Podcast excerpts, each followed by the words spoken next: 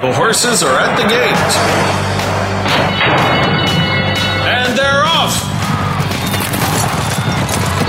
Welcome to Winning Ponies. With a weekend coming up, this is the spot to be for news, handicapping, and spotlights featuring the winners behind horse racing today. Now, here's your host, John Englehart, racing's regular guy. And thanks for joining us for another edition of Winning Ponies. Hope to uh, hand you out a slew of winners, bring you uh, news of the uh, time, and to introduce you to a guest that we've never had on before. Her name is Raina Marie Paucar. Now, I have known her husband, Edgar, for about oh, 15 years or so. Uh, very successful jockey in the Midwest, uh, one of the great Peruvian uh, riders. Of course, uh, I put together the only track that ever had a salute to Peruvian All Stars Day. We saluted Rafael Bejarano, who started out at River Downs in Cincinnati, and we all know how well his career has gone since. And of course, Edgar came from the so- same school.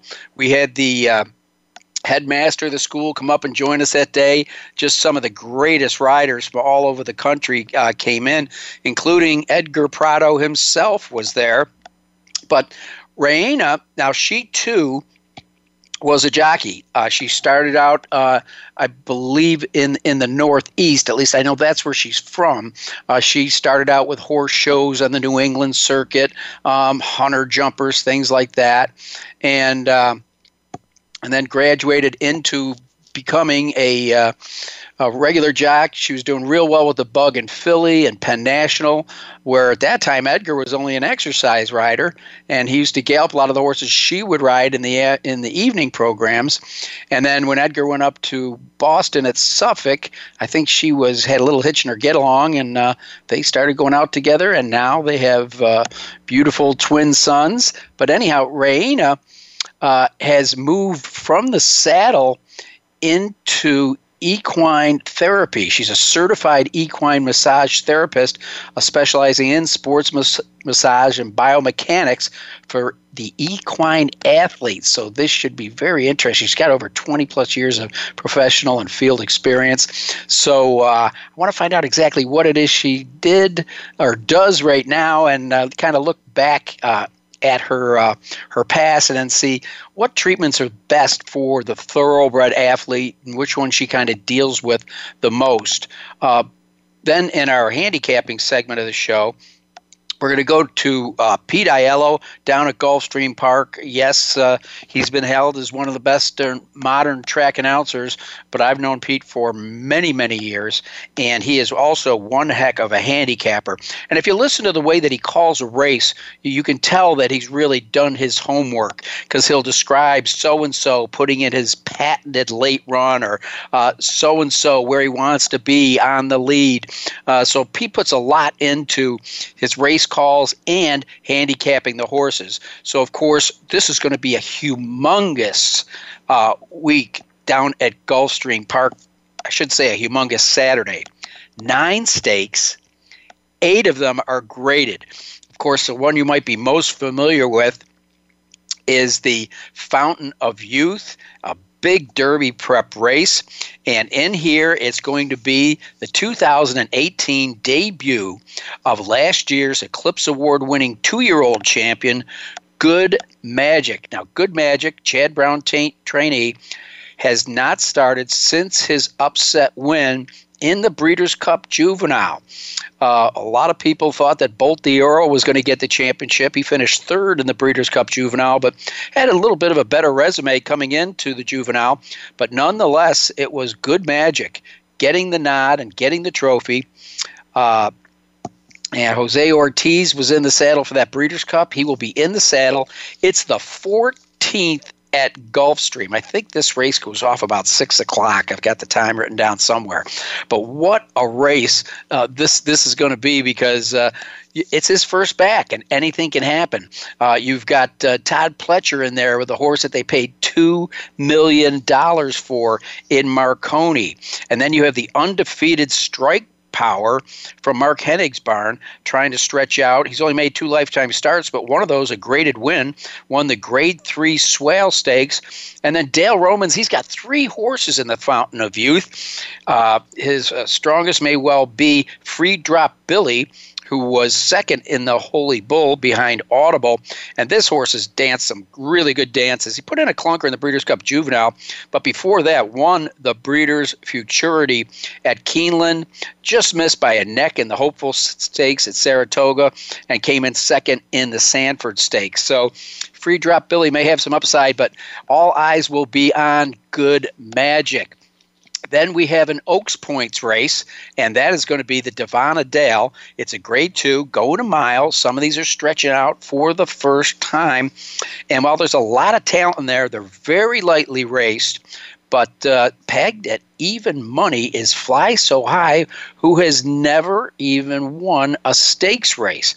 A $675,000 daughter Malibu Moon that's trained by Shug McGaughey has two one mile stakes victories, not I mean race victories, but both of those were 86 and 87 Beyers, where it Fly So High just ran away and cleared the field. Jose Ortiz in the saddle for the two wins and will be aboard on Saturday. Again, that's the Davona Dale. Then, uh, as time permits, I hope to get to the Mac Diarmida, I believe is what they call it. This is an 11 furlong race for older horses, and it brings out millionaire Oscar nominated, who, if you look at his past performances, has raced in nothing but graded stakes races except for one and that was the Tropical Park Derby at Gulfstream Park uh, back in 2016. That was a while ago. You've got a European shipper made one start in the U.S. and Bernay, an Irish bred, and then Sadler's Joy Hard not to like, only 14 lifetime starts with $1.2 million. So just some great racing. You're definitely going to want to pull down your easy win forms from winning ponies for Saturday's card because it is going to just offer so much value. Uh, the betting pools are going to be so huge. You can make a big bet and, and it won't be driving down the odds. And of course, the easy win forms uh, we, we do well at Gulfstream. Let me tell you three winners we've had just in the last week. Uh, on the 23rd, we had a $1 Super 5 box that paid 2346 And it was uh, two days before. Oh, no, yeah, two days before it was a one dollar Super Five key that paid one thousand six hundred and sixty, and then on the twenty eighth, another one dollar Super Five paid one thousand six hundred and eighty two dollars. So all those were winners given out from the Easy Win forms at Gulfstream Park. So, again, this Saturday is going to be the place you want to be looking at the races in Florida. There are also some other uh, races that are. Uh, that are that are worth note as far as uh, the leaderboard uh, for the Oaks. Let me get out my little handy dandy paperwork here, and uh, that would be the one sheet I can't find. Um, well, there's one at Aqueduct and one at Santa Anita. When I finally do get my, uh, here we go. Um, the the the the Busher at Aqueduct and the Santa Ysabel at Santa Anita are both 50 point contending races for the Oaks, so you may want to keep an eye on them. All right, let's uh, take a look at some news of the week. The American Horse Council announced the results of their study on the economic impact of the U.S. horse industry. It indicates that 122 billion dollars is generated by the horse industry in North America. So you just think about that. Now this isn't just thoroughbreds or thoroughbred racing; it's all breeds. But it just goes to show the uh, the the impact that horses have. You got to get this information to your state legislators and let them know they've got to support us and they've got to back us and they got to keep. Uh, the uh, the taxes down on the owners, and they got to keep the uh, money down taxed on the better so we can continue to uh, fuel this industry. All right, now I hope you've been listening over the last year or two about this horse Winx. She's going to be going for her 23rd straight. Yes, you heard that right. Her 23rd straight in the Chipping Norton unbelievable. Now they were kind of waiting because her her her her jockey got in a little bit of trouble on the track and was absent for a while, and uh, so trainer Chris Waller said that uh, the fact that uh, Hugh Bowman was slapped with two suspensions. He actually didn't start her earlier in the year because he couldn't ride, but uh, he will be riding in this race. So uh, this horse, just a super, super wonder horse, and they're not sure where they're going to go. They might go to England later in the year, maybe Royal Ascot. Uh, she's also nominated for the Dubai sponsored races, so it'll be very interesting. Winx, a name that you want to remember. Well, uh, clock's kind of closing in on us. Let's get to some of the races that we looked at last week. Uh, we had a stake on Friday. Of course, we had uh, Mike Battaglia on, and I heard that Latonia Days was absolutely great at Turfway Park from the people I talked to that were there. Sadly, I had a prior commitment in Columbus and I couldn't go, but it was a good time had by all. The best time, though, had by my friend jockey John McKee. Uh, he had the board ride aboard Triple Crown nominated Magical Meister, uh, who was sent away at long odds. Uh, Magical Meister, trained by former jockey Jim Chapman. Uh, was able to get the mile and a 16th in the John Battaglia Memorial. Of course, this is the major prep race at Turfway Park for the uh, very important Spiral Stakes that has been named the Jeff Ruby Stakes this year. So Magical Meister has a big win, came from off the pace with him. Nice ride, Johnny McKee, 20 to 1 in the morning line. Got up by a half a length over Sky Promise, who rallied from last. And in the third spot was the favorite, 2 to 1 Arawak. Again, that was the John Battaglia Memorial. Then uh, my friend Brian Zipse joined me. We talked about some races uh, at Gulfstream Park in Santa Anita. At Gulfstream Park, it was the Hal's Hope, a grade three. This is for older boys, and all eyes were on Irish War Cry, but not at the wire. It was Economic Model getting his first graded stakes win. Now, he had has had layoffs between so many races. Hadn't raced since October. Uh, had some foot problems. I think they plagued him through most of his year. But Chad Brown. Uh, has been working him with Good Magic, the two year old champion. So, what's that tell you? Economic Model comes back to win the Grade 3 Hal's Hope. Irish War Cry, a good comeback race for him. Hadn't been out since September. Of course, he ran in the Derby and the Belmont and the Haskell last year. He did run second in the third spot at 25 to 1 it was Tower of Texas. Then we went out to the West Coast. It was the Daytona, and the winner in that one at five to one, Conquest Tsunami on the front end, trained by Peter Miller. Conquest Tsunami, his first graded stakes win, and uh, great story about this horse. Conquest Tsunami was one of the horses that was caught in the San Luis Rey fire. As a matter of fact, I guess they didn't even find him for a couple of days. So uh, they, they they finally found him. They got him back in training, and he did well, uh, winning the Daytona. Uh, in the uh, second spot was Stormy Liberal, and third was the five Calculator. And hats off to Jose Ferrer, who won the prestigious Woolf Award, uh, which jockeys can only win it once. But the reason they like this award is it's voted on by the other jockeys uh, for people that have uh, career, personal character, and uh, has earned esteem uh, for the sport of thoroughbred racing. So uh, he's basically based at Tampa Bay Downs. Jose Ferrer, congratulations on winning the George Woolf Memorial Award. All right, well, we're going to take a little bit of a break. And when we come back, we're going to be talking to Raina Paucar. I'm John Englehart, and you're listening to Winning Ponies.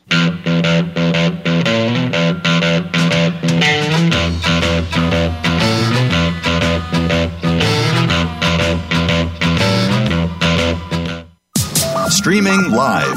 The leader in Internet talk radio. VoiceAmerica.com.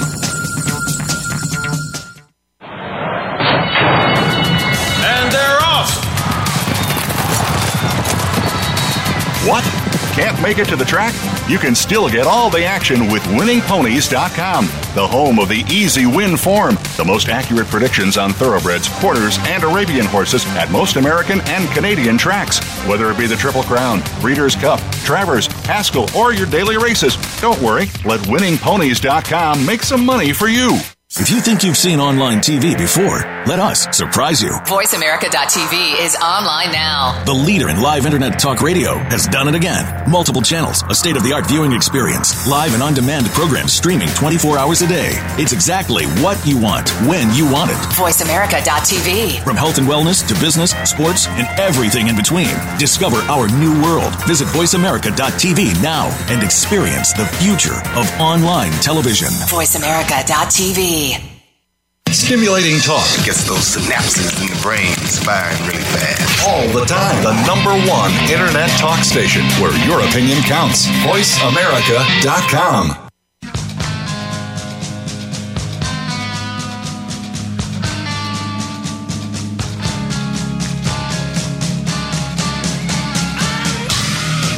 You're tuned in to Winning Ponies with your host, John Englehart. Got a tip for us? Need a tip from us? If you want to talk with John or his guests, the phone lines are now open toll free at 1 888 346 9144. That's 1 888 346 9144. Or you can send an email to show at winningponies.com. Now, back to Winning Ponies with John Englehart. All right, and with us here on Winning Ponies for the first time, it's uh, Raina Marie Paucar. Uh, as I told you earlier, she's a certified equine massage therapist specializing in sports massage and biomechanics for the equine athlete. Over 20 years of professional field experience with race horses and performance horses. They all they all get a little hitch in their get along sometime, and they need to be uh, attended to. And so we're going to go into you know how she helps horses uh, achieve their peak performance and uh, just an overall state of well-being for whatever competition they're in uh, but before we do that i want to kind of get into her background Raina, welcome to winning ponies good to hear your voice Hi, John. Thank you for having me. Thank you. I'm happy to. You got a great story. Somebody's got to write a real long story on you. So uh, it almost sounds like National Velvet in the beginning. I believe you're you're from the up in the, the Northeast New England area, and you started out as a youngster. Uh, tell me about your your very early years uh, being introduced to uh, horses. Well, it started with um, hunter jumpers. I used to ride the show circuit in Connecticut, New Jersey, Massachusetts, all along that area. And um, that's really where my love affair with horses began. My first horse was actually a big old Appy Cross. And um, I just fell in love with jumping. And as I got older, uh, kind of got the feeling I needed the need for speed. So, being young and I guess wanting to go faster, um, I was intrigued by the racetrack. You know, I used to watch the races and I always thought, oh my goodness, man, I, I want to do that. So, yeah, that brought me to the track. Uh, now, did you just kind of walk up to some trainer one morning uh, with an No. exercise saddle in your hand, or how did it work? No, actually, I did go to the racetrack and um, I couldn't even get on on the backside because I didn't know anybody. So um, I actually started at Calder, but in the back of Calder, there was a little area that they used to call Vietnam. it was like a really like um, it was just a backdrop to Calder. So I got my start back there. I started walk, hot walking horses. I learned how to groom. Um, and then from there, I got to ride around on the horse in the shed row. And then they had like a, a mini track back there. So I started to learn how to gallop on, on there from um, an ex racehorse that was a pony. So I got my start there. And um, yeah, then I got my license and started galloping at Calder. So your first uh, win was back in 2002 uh, at the Meadowlands, but it sounds like you maybe you had uh, most of your early success uh, at uh, at Philadelphia, Penn National, or Parks, call it what you want. Uh, when at that time Edgar was an exercise rider, and he was getting the horses ready for you in the evening. yeah, that's so funny. Yeah, at the time, this was before he, you know, his career really took off. Um, I still had the bug. I was doing well, and um, there were a couple outfits that I rode for, and he was actually just galloping the horses for them, and you know, I was hitting the board with a bunch of horses and winning races, and then, um, you know, eventually he went on to Boston, and then I got hurt, and um, and then I met up with him at Boston that's pretty cool. I'll tell you what, he, he's he's he's such a quality guy. Um, you know, I, I very keep a close eye on, on all the riders from Peru. As I stated early in the program, you know, we were the first ones or only ones I know that uh, had a salute to Peruvian Rider Day at our racetrack, and uh, so I, I got to meet uh, the head of the school. I want to say his last name was Oro. it was so long ago. But uh, what's interesting is he he had, he was in the jocks room and he had all his Peruvian riders. You know the Kamaki brothers and Edgar mm-hmm. and uh, you know uh, uh, Prado was there. He had them all doing these stretches and these exercises. Sizes. Well, I will look out the press box window every now and then uh, before the races and I'll see somebody jogging around the track. And then after that, coming into the paddock, going into one of the stalls, and doing stretches. And it's none other than Edgar Paucar, obviously taking the lessons he learned at the Peruvian jockey school. Yes. Yeah, he does a lot of work to keep himself fit. Um, he, you know, he definitely goes the extra mile to stay to keep himself, you know, in optimal condition to to ride. Yes, he does. Well, I, I want to know now, uh, Raina, about your, your transition from horseback to taking care of horses' backs. That's funny. Yeah, well, it started with, um, I, I would say, ex race horses in part because um, something that's near and dear to my heart is transitioning off the track thoroughbreds, so uh, X race horses. I rehomed my first ho- X race horse in 1999, um, and I've you know been doing that ever since as a you know side project um, to just kind of help horses find new careers afterwards. And it was at that time that I really became interested in you know the anatomy and the biomechanics of of horses and movement. And um, I wanted to learn more about how I could help horses. It's kind of how I, you know, I fell into this. So, what kind of training goes into that for you to become certified? Well, I studied at the Animal Rehab Institute um, in Wellington, Florida, and it's run by Arlene White, who's well renowned in her field, um, is a physiotherapist and animal physiotherapist. Um, it was a really intense course, hands on. We built clay models of horses. We built every single muscle out of clay and we had to name all the functions and um, we did a lot of hands on work, obviously. So it was it was really really intense, and um, you know through that uh, we had to have a certain percentage to get our certification, and you know I passed obviously.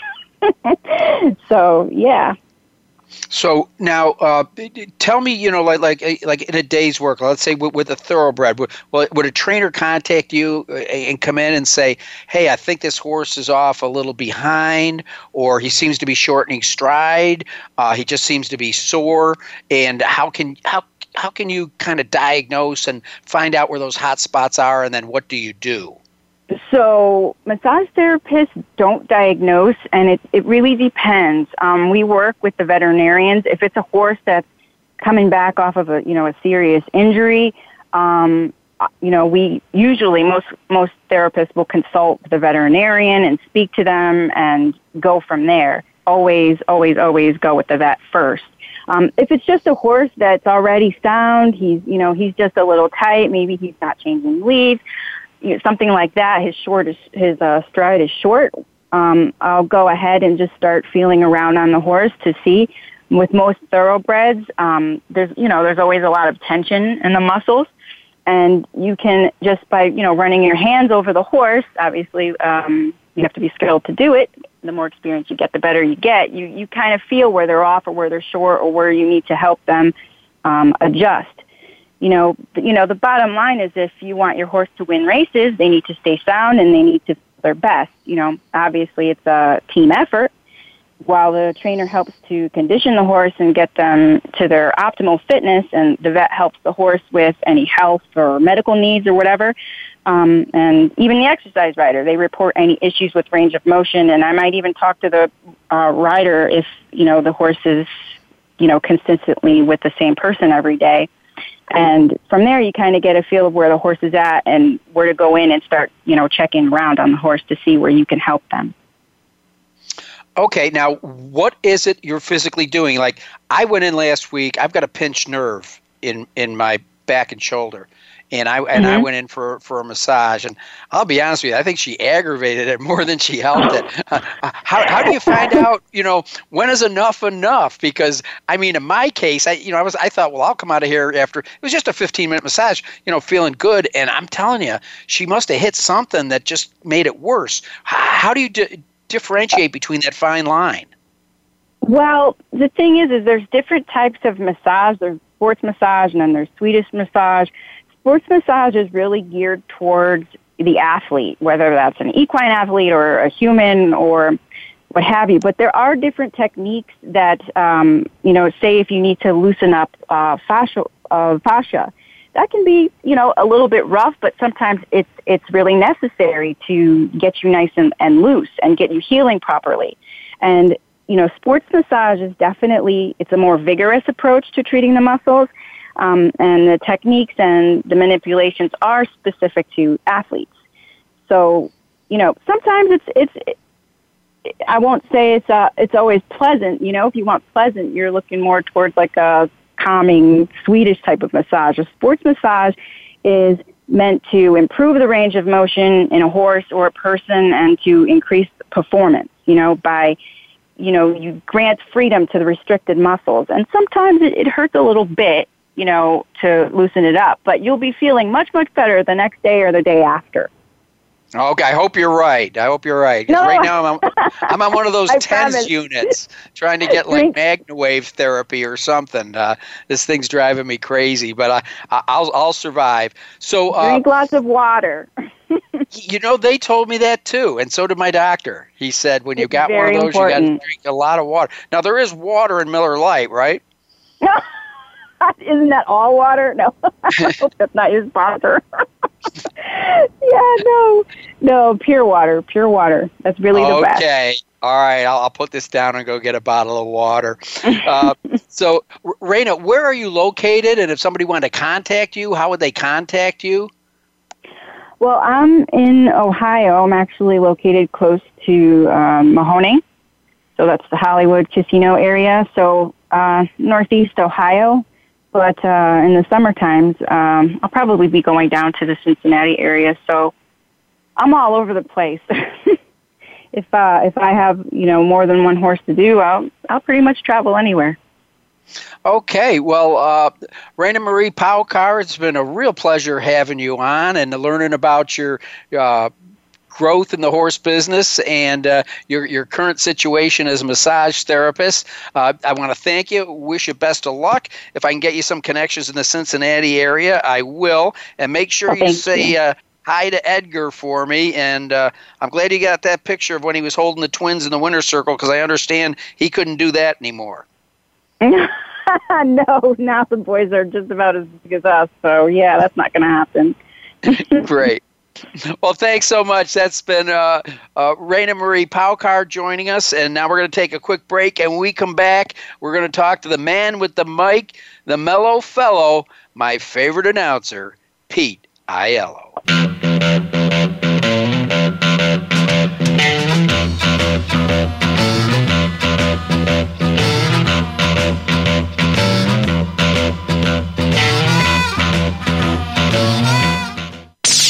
The Internet's number one talk station. Number one talk station. VoiceAmerica.com. And they're off. What? Can't make it to the track?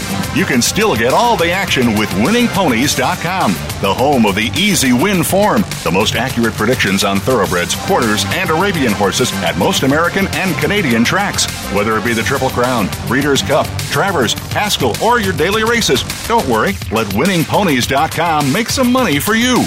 Follow the Voice America Talk Radio Network on Twitter. We're at Voice America TRN. You'll get the latest fix on what's happening with our shows, this week's featured guests, and general happenings that you should know about at the Voice America Talk Radio Network. Now you don't have to miss anything when you're away from your home or office. Just go to twitter.com forward slash Voice America TRN or follow along with us at Voice America TRN, the Voice America Talk Radio Network. We're on the cutting edge of social media. Can you keep up? Streaming live, the leader in Internet talk radio, voiceamerica.com.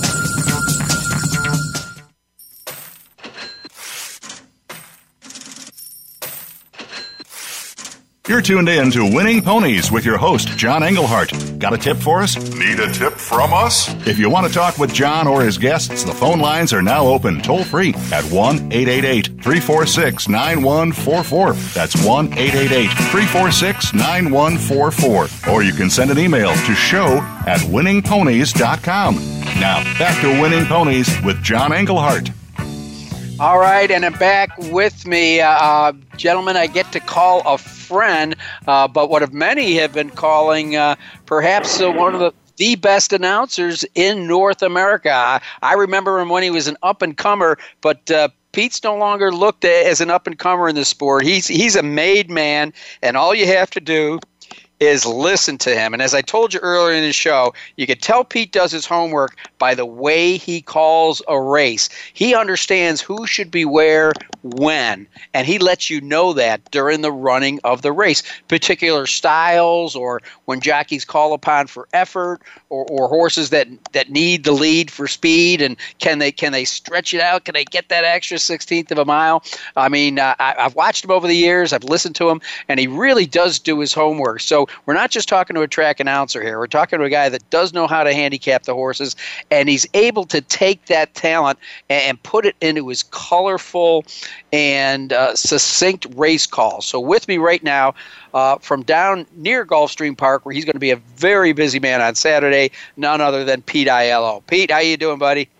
I'm doing great, especially after that unbelievable introduction. I thank you very much for that. There's no higher praise in my business than when somebody makes a comment like that, uh, especially a guy that I have as much respect for as you.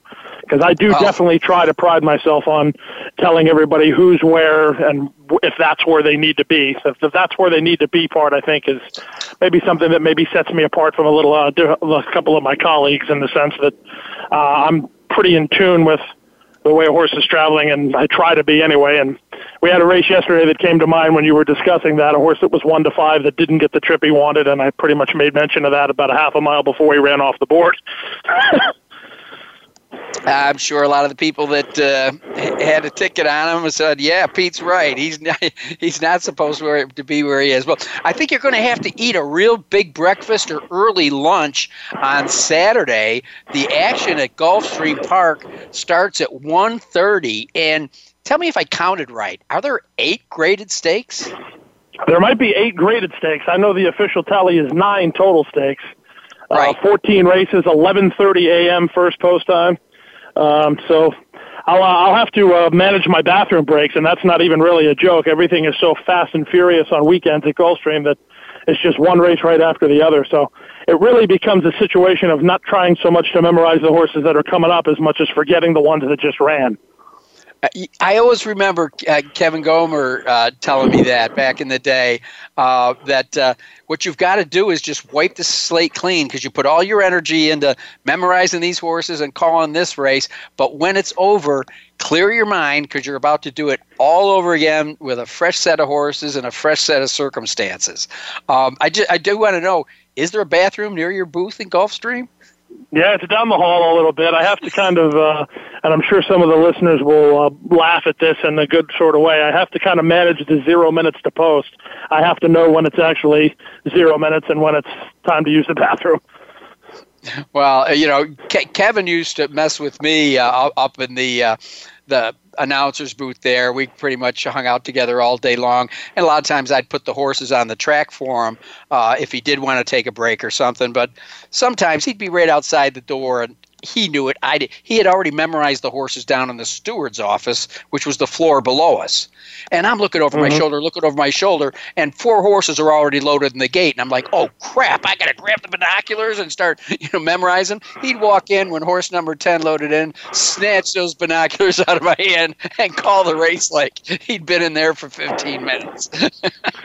I love that. I have very similar stories myself. Although sometimes with me, it's more of a matter of uh, I get uh, I shouldn't admit this, but it's true, and people have called me out on it, so it might as well come clean. But you know, with uh, with a, the soft post time, as I like to call it, uh, sometimes I get daydreaming, and it's not even a situation of uh, of uh, needing to finish memorizing or using the bathroom or what have you. I'm just kind of uh, especially with the bigger race cards, I just blank out, and then next thing I know, there is only two left to load. So I have to kind of pretend that I am Kevin and just smoothly walk into it. The last two to load or so and so.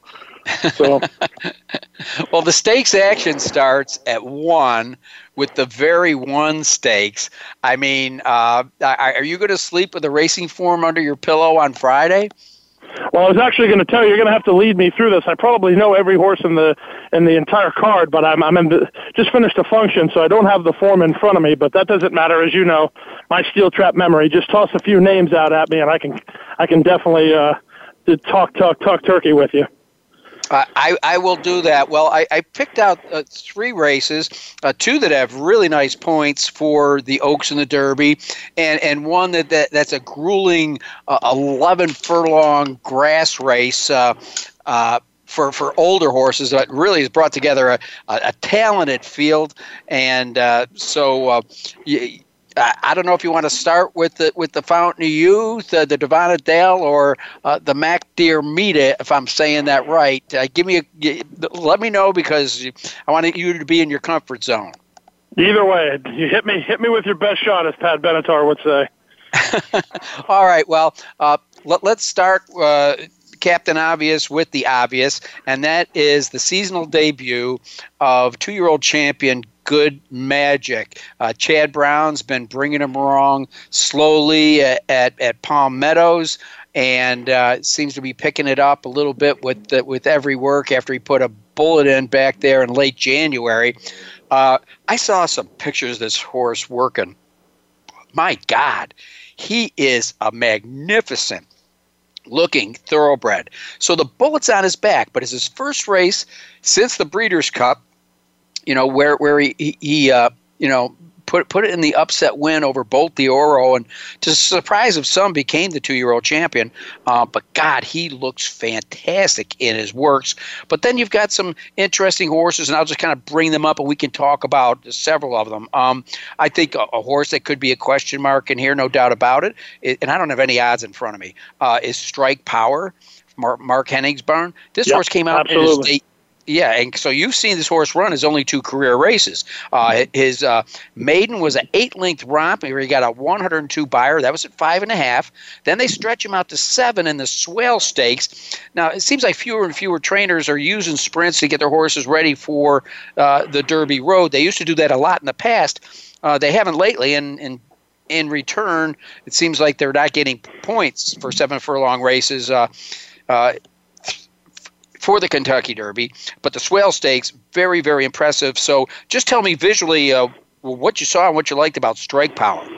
Well, when Strike Power ran his first race, he he impressed pretty much everybody within a 400 mile radius. Uh, I know that Mark was really really happy with him. That he he thought he had him right, but he didn't know that he had him that right when he when he won the day that he won when he broke his maiden. And then everybody was expecting him to win the swale by you know 10, 12, 14 lengths and kind of uh, justify the hype. And he definitely justified the hype. But the thing about it is he had to work a lot a lot harder to do that. So uh, the thing about horses like that, John, is that he's done everything they've asked him to do. They're going to throw some more at him, and uh, as you like to say, try not to uh, bet a horse that's uh, doing something he's never done before. But the problem with the three-year-old division is there's going to be a lot of times where there's a lot of horses who are doing things they've never done before. So I think it kind of normalizes itself out. I think he's a really, really talented racehorse. I'm not sure he's a two-turn horse though, but I've been wrong about that before. All right. Well, uh, you know, very good pedigree. Uh, now let, us go. Let's go to the fact that uh, usually it's uh, Todd Pletcher that has three horses in a stakes race. Uh, in in in the Express Bet Fountain of Youth, it's going to be Dale Romans who has three, and without a doubt, a, the horse that comes into the race with an excellent resume, just shy of a half a million dollars, is Free Drop Billy, who has been dancing everywhere from Saratoga to Keeneland to Del Mar. Uh, won the Breeders' Futurity at Keeneland. Was close seconds in the Hopeful and Sanford at Saratoga. Just threw in a clunker in the Breeders' Cup Juvenile. Not sure what, what happened there. Uh, but then came back and put in a solid race. You saw it in the uh, Holy Bull, won by Audible impressively. Holy Bull was an interesting race in the sense that Audible was uh, a very impressive winner, but he wasn't expected to be. So that's always a that's always a key handicapping angle when a horse wins like he did. Uh, is he really that good, or is, uh, is maybe some of the other horses didn't fire their best shot? I think the answer to that, at least in respect with the Holy Bull, is probably a combination of the two.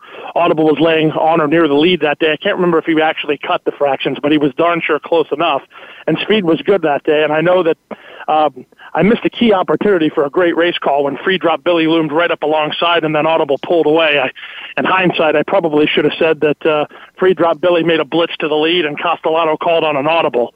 Um, I thought that would have been much better, but of course I thought of that two hours after the race. But um, I think, I think, I think for me, John, I think that Free Drop Billy going into the Fountain of Youth, for my money, is going to be very similar to what I expect Good Magic to be like going into the Florida Derby, where he had a good race off the layoff, and he they wanted him to run well, but they didn't need him to win the race. And now he's going to take that next logical step forward to try to peak on the first Saturday in May. I personally do not believe that Chad Brown's target for Good Magic is the Fountain of Youth. I think he's going to take a lot of money. I think he's a really, really nice horse. I think he's still maturing, which is the comments that you made about how good looking he is. I don't, I think he's starting to feel himself a little bit.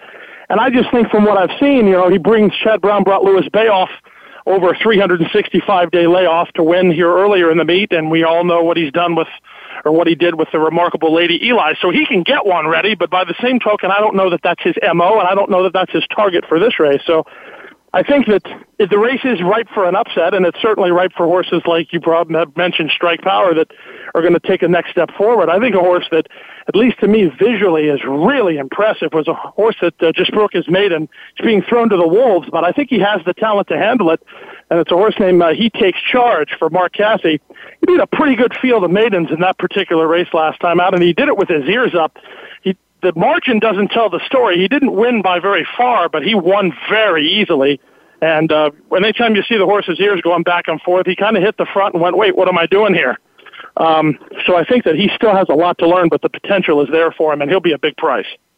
All right, and he's got the, a guy you touted on me well over a year ago, Tyler Gaffalione, regular rider in the saddle. Now here's another one. Again, we can talk about Good Magic as the highlight, but the two million dollar baby who's got to prove himself or not, and that is Marconi. This is the only horse that. Uh, uh, Todd Pletcher has in the race. And this time of year, he's probably got to do his best to keep his horses away from each other so they can all get you know derby points and uh, and, and not beat each other up. So Marconi's the only Pletcher horse in here. Of course, I already mentioned the two million dollar price tag. Um, he looked like he was going to run to that after his second start, equipped with blinkers and Javier Castellano came back in his debut this year, ran uh, third in the Withers. Castellano gets back on today. Now, he ran against some two highly touted East Coast horses in Avery Island and Firenze Fire in that race. Uh, is this uh, a make it or break it for Marconi? I don't know. I do. I do agree with one thing you said. Todd certainly has his hands full with uh, all of his different three-year-old prospects and how he has to manage all of them. I was just talking to somebody the other day that he has a really nice three-year-old named Gleason that's only broke his maiden, and he did that at Tampa, so he might be flying a little bit below the radar. And of course, I'm in tune to that because he did the same thing with Always Dreaming last year, break the maiden at Tampa. Nobody knows who he is, and then ran him in an allowance race at Gulfstream, while going on to win the Florida Derby, and then the Kentucky Derby. So I'm kind of trying to see if I can get that history to repeat itself. And I asked where Gleason was going to run, if he was going to run in the Tampa Bay Derby or the Fountain of Youth or what the plans were. And he, the response that I got from our news media was he doesn't even know what he's going to do with that horse. And I remember that talking about Audible, who won the Holy Bull, he wasn't keen on getting Audible to stretch out because he was kind of surprised that he ran and won so well going the two turn distance of the Holy Bull. So I, I think Todd's in a very envious position right now. He's got a lot of different horses to do a lot of different traveling with. Yeah, absolutely. And uh, the other question is, is uh, how many gray Tapits might be in the starting gate for the Kentucky Derby? They're everywhere, from Oaklawn to Santa Anita to Gulfstream Park. Well, well, we'll just top this out. You already alluded to the fact that Good Magic is going to be going to be bet heavily. Uh, you know, he's being touted hard in the media. He was the two-year-old champion. Uh, looks like he's training very well. Uh, Chad Brown is not a name people scratch their head anymore and say, "Who's this Chad Brown guy?" Uh, he's winning a 26% clip down in your neighborhood. Uh, good magic, Jose Ortiz. You got to be pretty impressed with the Ortiz boys down there.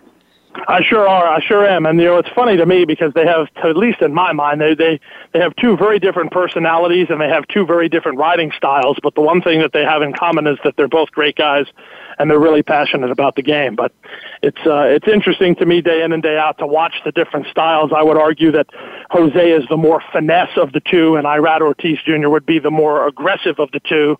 And it kind of fits with their personality because Jose is a bit more reserved and Irad is a bit more outspoken. So it's definitely been fun to watch them uh, get to spend the winter together all all year long. That that's that, that's pretty neat, you know, because we're going to be listening uh, about these guys for a long time to come. Well, we're talking with uh, Pete Aiello, who's going to be a very very busy man at Gulfstream Park on Saturday.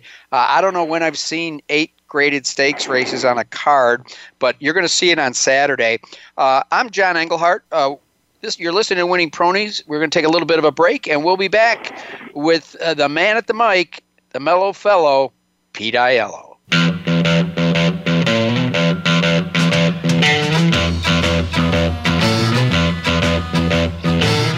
Stimulating talk. Gets those synapses in the brain firing really fast. All the time. The number one internet talk station where your opinion counts. VoiceAmerica.com.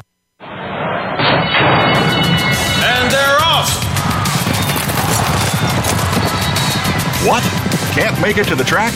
You can still get all the action with winningponies.com, the home of the easy win form, the most accurate predictions on thoroughbreds, quarters, and Arabian horses at most American and Canadian tracks. Whether it be the Triple Crown, Breeders' Cup, Travers, Haskell, or your daily races, don't worry, let winningponies.com make some money for you. Have you friended us on Facebook yet? Why not? Just go to facebook.com forward slash voice America or search for the keywords voice America. Once you are part of our Facebook network, you'll receive daily messages about what's happening with our shows, this week's featured guests, and new happenings at the Voice America Talk Radio Network. And you can add your voice to the always active discussions on our timeline. Just go to facebook.com forward slash voice America or search for voice America the Internet's number one talk station. Number one talk station. VoiceAmerica.com. You're tuned in to Winning Ponies with your host, John Englehart. Got a tip for us? Need a tip from us? If you want to talk with John or his guests, the phone lines are now open toll free at 1 888 346 9144. That's 1 888 346 9144. Or you can send an email to show at winningponies.com. Now, back to Winning Ponies with John Englehart. All right, and with me from Gulfstream Park, Pete Aiello. Uh, we're talking about the outstanding card at Gulfstream Park and the homework he's going to have to do for all these uh, eight graded stakes races, which is just phenomenal. It's going to be, a, I, I think your handle is going to be through the roof, Pete, because people are going to be betting into this card and doing multiple wagers. Uh, there's so many races. Uh, uh, it's going to be, all I know is I'm going to be with you all afternoon not in Gulfstream, but in front of a television set. Uh, it, it's going to be a fantastic afternoon, and I, I do wish you nothing but the best. Now, we just talked about it, you know, a key Derby uh, prep in the Express Bet Fountain of Youth. Uh, another key uh, race for the Oaks is going to be the one mile Davona Dale. It's a grade two, and hard to believe that we've got an even money shot in here. A horse that's never even competed in a stakes race, and that's Fly So High. But you did see this Shug McGaughey trainee uh, win her last race at, by easy five and a half furlongs in an optional claimer. Yeah, she was really impressive that afternoon, and I know that Shug's real high on her. And the thing about Shug is that he's an old school horseman. I mean, uh, he's one of those guys that does do, as you touched on earlier, about um, using sprints to set up for a route. That is something that he's not uh, averse to doing. So even money may be a little strong, but she's certainly talented. And the forward galas we talked off camera, or off air, I should say, that the forward gal is a a key component of this race is a lot of the horses that ran in that race are running back. To me, just on a overall race standpoint, I wasn't a big fan of that race. So the fact that Fly uh, Fly So High is not coming out of that race and was very visually impressive last time out, I think she's worthy, but I don't know about even money. Well, you know, I am a fan of the Beyer uh, numbers, and this horse has uh, gotten faster and faster every time. And I, I, don't think she had to be used too much in that optional claimer going a mile. Uh, Jose Ortiz will be in the saddle. Uh, let me throw a, a, couple at you. Well, let's just talk about the forward gals, gals since so many are coming out of this race, uh, including the winner. Take charge, Paula, out of the Kieran McLaughlin barn. Yeah, if I remember correctly, I don't want to misquote him, but he has didn't have her for more. I can guarantee you this: he didn't have her for more than ten days uh, once when she ran in the forward gal last time. So he was really taken back by the way that she won. He was expecting her to run well, but I mean, she blew the doors off that field. So um, I know that Kieran was really encouraged and excited with the performance. What did she beat? I don't know if I can tell you that, but I do think one thing for, was for sure the three-year-old filly picture is a lot more muddled than the three-year-old male division, at least in my mind, because you know some horses that I have my eyes on are just to give you the names. If you ever see them in the overnight anywhere, Cipriana and Cilantro, I think you're going to hear big time things from both of those horses. Cipriana's from the barn of Mark Hennig, and then Todd Pletcher has Cilantro. So neither one of those are in the in the Davona Dale, to my knowledge, and uh, I, I think very much high of both of those. Um, well, uh, uh, second in the forward gal was was Sultry, who's got a lot of experience. But just going back to who did they beat, Pete? You know, when I'm looking at these uh, this race in particular, most of these fillies are only in like the 70s as far as their speed figure. Uh, is concerned. So yeah, uh, muddled is uh, a, a, good word to say. Now here's one we don't know anything about, but you got to watch a run at seven furlongs. Uh, it was a half a million dollar yearling, uh, trained by Mark Hennig, WinStar Farm bred. Cash is the name of the horse. Javier Castellano was aboard for this maiden win, but it did record a solid 77 Beyer for first time out. That's not bad at seven furlong stretch into a mile. Do you remember that race with Cash? Yeah, I sure do. She was really impressive, and I know, you know, going back to Marquetta, he has two nice fillies. Cash is one of them, and Cipriana's the other one. Last I knew, he liked Cipriana better, so I don't know if uh, he's trying to see where he's at with Cash, or if uh, Cipriana maybe had a bump in the road or whatever. But he's got uh, those two fillies, and then of course we touched on the horse that he's going to run in the Fountain of Youth as well. So. Uh, he's a Grove City native, if I remember right, John. So it's a yes, good, good he is. Good Mark Hennig. Yes, he is. Grove City, Ohio graduate.